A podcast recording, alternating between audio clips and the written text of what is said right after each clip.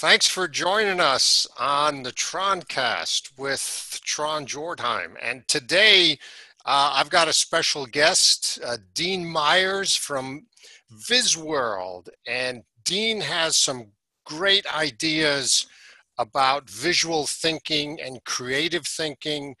And I'm excited to, to visit with him today because uh, I'm in the fan club. I think, you know, if we're not thinking about design and visuals, then what are we thinking about?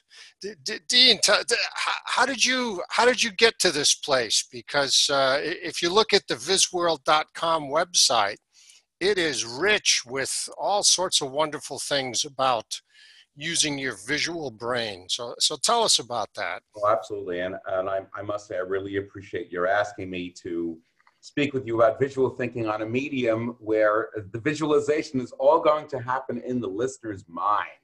Right. So that is to me is of course that's where the start of all of our creativity and our visual thinking is. It's not um, it's not the artistic putting your pen in, putting the pen or the pencil or the crayon in the hand and starting to draw. That's that's not what I'm about, and that's not what um, that's not what I'm trying to get people over. You know, to become artists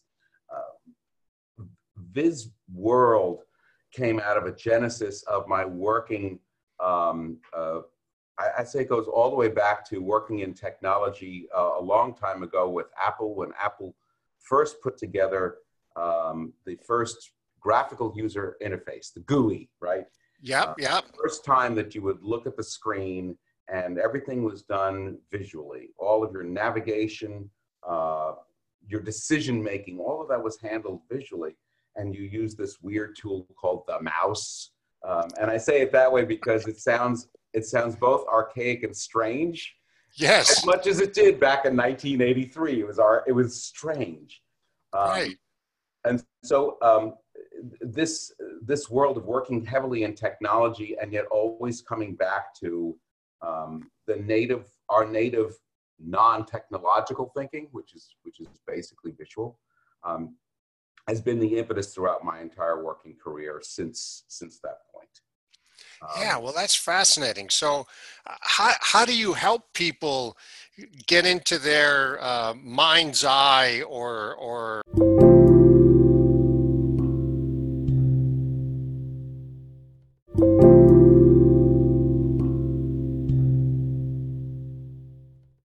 So how, how do you get people to to pay attention to the screen we carry around in our heads and and think visually? Well, I, I used to say I have gimmicks, but I, I try to not refer to that as gimmicks at all. But um, uh, let's just talk about different ways of working with people to to help that happen. On the one hand, um, I do a lot of work as a um, we'll call it a, a facilitator or a visual facilitator or a visual practitioner.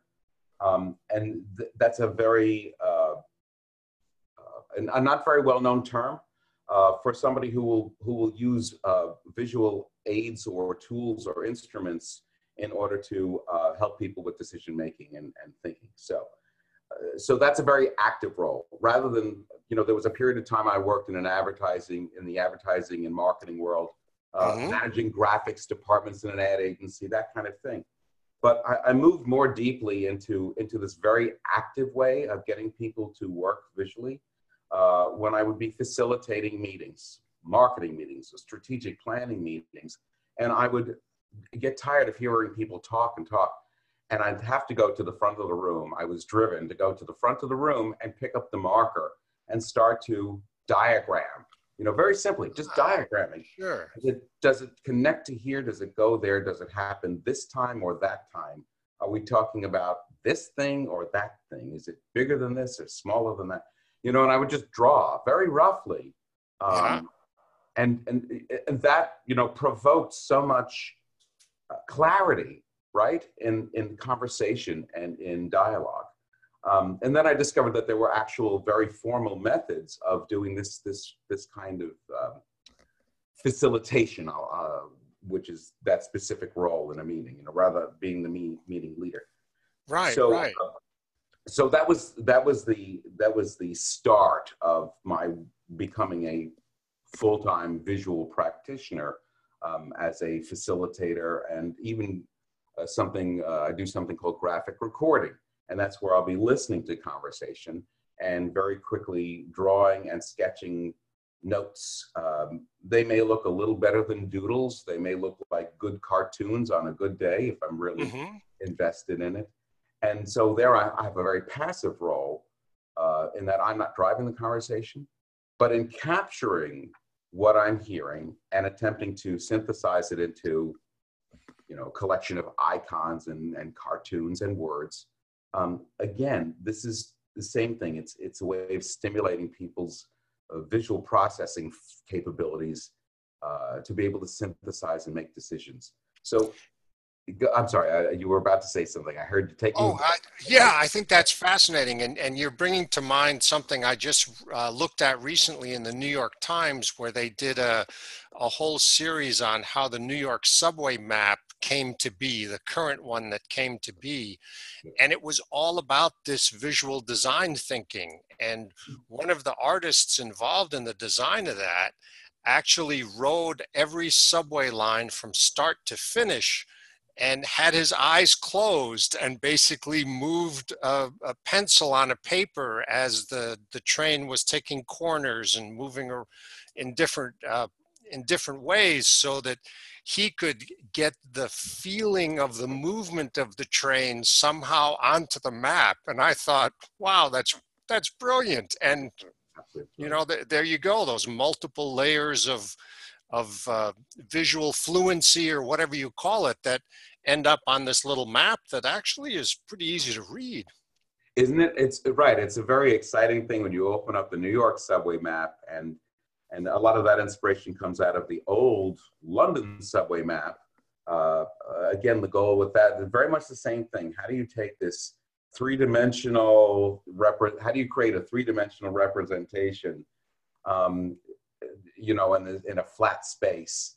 Um, we could do a lot of deep talk about that. But there's something I want to I want to bring out that that you also mentioned because it's also something that I that I do in, in my work with people um, is I also uh, use uh, Lego, uh, you know, the the bricks that are mostly thought of for kids play, yeah. and, yet, and yet there are, there's massive amount of studies and work done on uh, using Lego in in teaching many kinds of things. And I'm a certified uh, uh, facilitator in, in, in, an activity called Lego Serious Play, which was which was developed over time, uh, and it's actually a patented methodology that uses the Lego bricks. And in that, you're using once again, you're using that visualization part of your brain, and now you're engaging so that your your hands are doing the thinking, right? you know, and you're and you're listening with your eyes. That's another expression. That's, yes. that's Lego Serious Play is that you're you're seeing these 3D embodied metaphors of what people have in their minds, and you're interpreting. Uh, on one hand, you're making them, but the person who's receiving, you know, the the item, the the model, uh, now they're creating new things in their minds, or they're interpreting to to once again acquire knowledge and make decisions based on how they perceive this this model.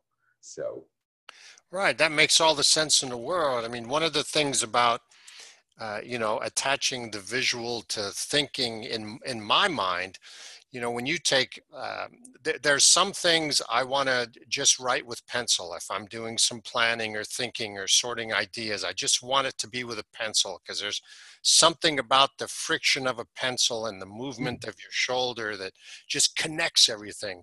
And then there's some things i want to do with crayon. I'll get a big piece of paper and just scribble away with a crayon because there's something about the way the crayon moves.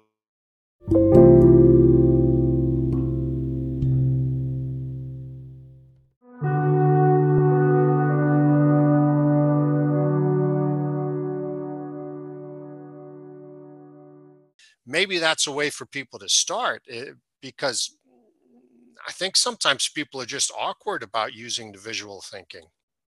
I think people are very awkward about it uh, for a very specific reason.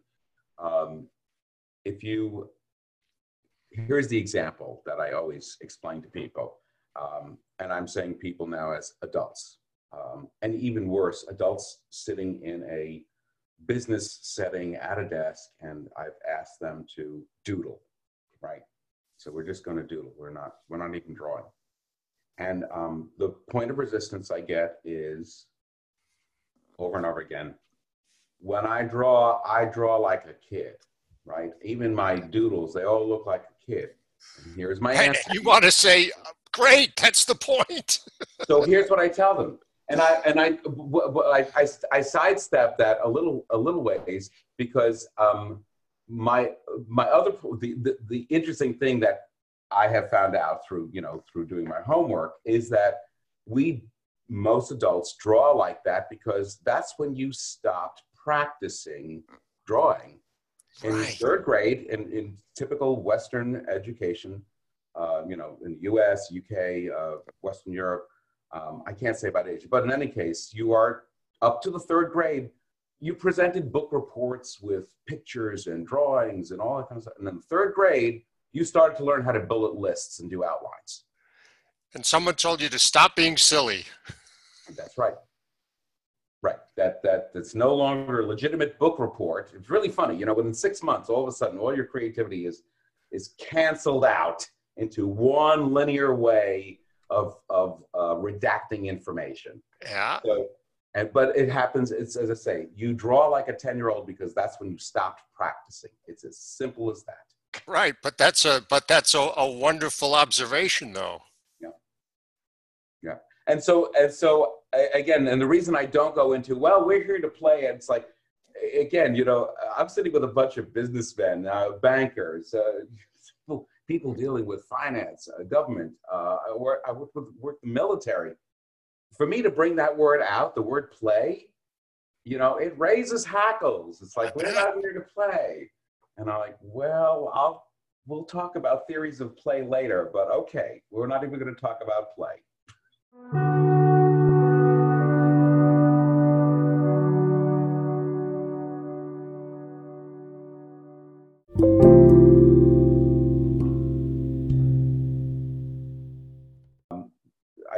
There's a book that uh, I'm one of 52 authors in that just has been released called The World of Visual Facilitation.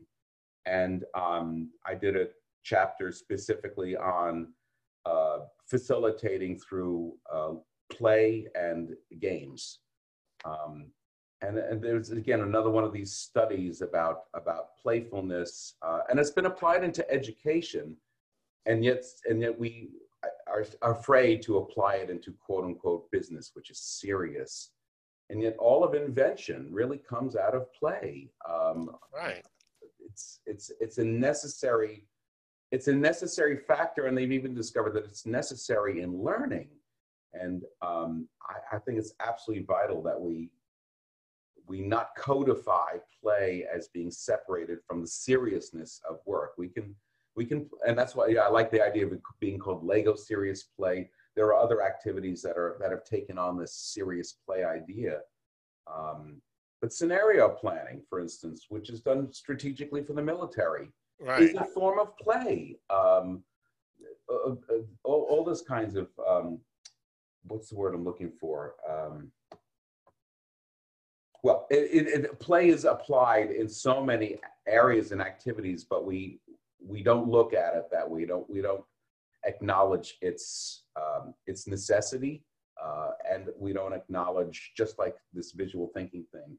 You know, we turn it to quote unquote art as opposed to it really is an important factor. And I'm thinking when you when you take in the fact that all of the GPUs, all of the technology that is powering all of this artificial intelligence wave, all of that stuff, those devices were designed originally to improve the ability to make better graphics, meaning art. Right.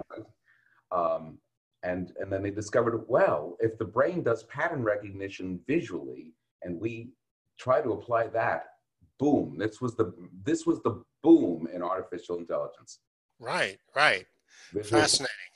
Well, so what? And one of the other places where I see visualization just being so important is with data visualization, and you you deal with that some on your VizWorld website, yeah. where uh, you know in the past when i tried to present findings or data to people i could i could see in my mind's eye what it meant and there was a time where i just couldn't understand why people wouldn't get what i was talking about and then of course you know it became obvious well you know i can see it they can't see it they see you know some numbers and stuff so and then the question is well how do you create those visualizations? And uh, and i think that is a fascinating practice. It, it is. And and I, I have been saying for years that the the the more bandwidth we get right and the better quality of the visual that we get through technology the better communication we're going to have and the better understanding of things. And now from the other side of that um, the ability for software to be so smart to be able to uh, to help us pass that horrible learning curve. Yeah. And this is this is what you're talking about is how do I create these visualizations? Well, there are so many packages that are everything from open source to um, you know to free to freemium to so on and so forth that will allow a, a non highly technical person to jump in um, to that space and start to apply it. Um, there's a brand new book out by uh, by Nancy Duarte, who uh, who is you know the the maven of everything about uh, presentation skills, and she's now talking about how to do data, how to present data. But she's the book is interesting because she speaks at a non-data scientist level. She talks to the ordinary, you know, you and me, who are working with other you and me's who are not data scientists, and um, it's there. Uh, we're we're at the place where we can apply this stuff. And the irony is that our visual brains will accept it so readily. Uh, we we can make the leap to understand it if it's presented really clearly. Right and and deep down inside we know we're visual people. Our language deals with that you know? When someone tries to explain something to it we say oh i see what you're talking about right? Yeah. Yeah so it's fascinating stuff. So so dean how do people find out more about what you're up to? Should we send them to vizworld v-i-z world.com or where would you like them to go? That is a that is a great place to start. Um, um, I'm going to be expanding more things. As I say, I've been involved with this book that just came out, The World of Visual Facilitation. Um, I'm going to start to be doing more classes and programs uh, aimed at sort of specific areas uh, in business life. Um, I'm concerned with the, the future of the workforce, you know, how to educate people to work uh, on the job. And um, but VizWorld is is the anchor. Um, it's it's the oldest entity that I have going. Um, and so you will find things that go back 10 or more years on everything from, from infographics to virtual reality to uh, even uh, blockchain and things like that, that, that I see as being involved with a visual thinking world or you know it's a busy world in my mind. It's a, it's a busy world. Yes that's fantastic. That's that's wonderful so tell tell us again the name of the book you're working on and when can we get it? Uh, the book uh, is just been released. It was done through a Kickstarter. So if you go on Kickstarter, you can find it. It's The World of Visual Facilitation. Uh, as I say, there are 52 authors uh, in it, and it's it weighs I think about five pounds and 700 plus pages. Um, wow. But look for it on Kickstarter. Um, there are uh, my ID and a link to me you can find on LinkedIn certainly and um, through VizWorld as well. I kind of like getting you to VizWorld. Uh, you can also find me on Twitter uh, as VizWorld uh, at you know the at sign VizWorld, uh, and I churn out a lot of content all day long through um, through Twitter too. Wonderful, wonderful. So what what's one or two things that people should take away from this to to help them become more visual in their approach to things? Um, I like the idea that you talked about that um, you know find a, find a quiet moment and um, you can just close your eyes or you can grab a pencil or a crayon or a pen or something and um, make contact uh, make contact and let your hand move across the paper. Um, and then just let your mind meander and see see what comes out. So that's doodling, and that's okay. It's a good thing to do. It's a good practice. Um, and the other thing is to um, close your eyes every now and then and try to look at the pictures in your head. Uh, really see how much you are actually processing uh, visually, that you're making uh, uh, visual metaphors in your mind in order to understand better.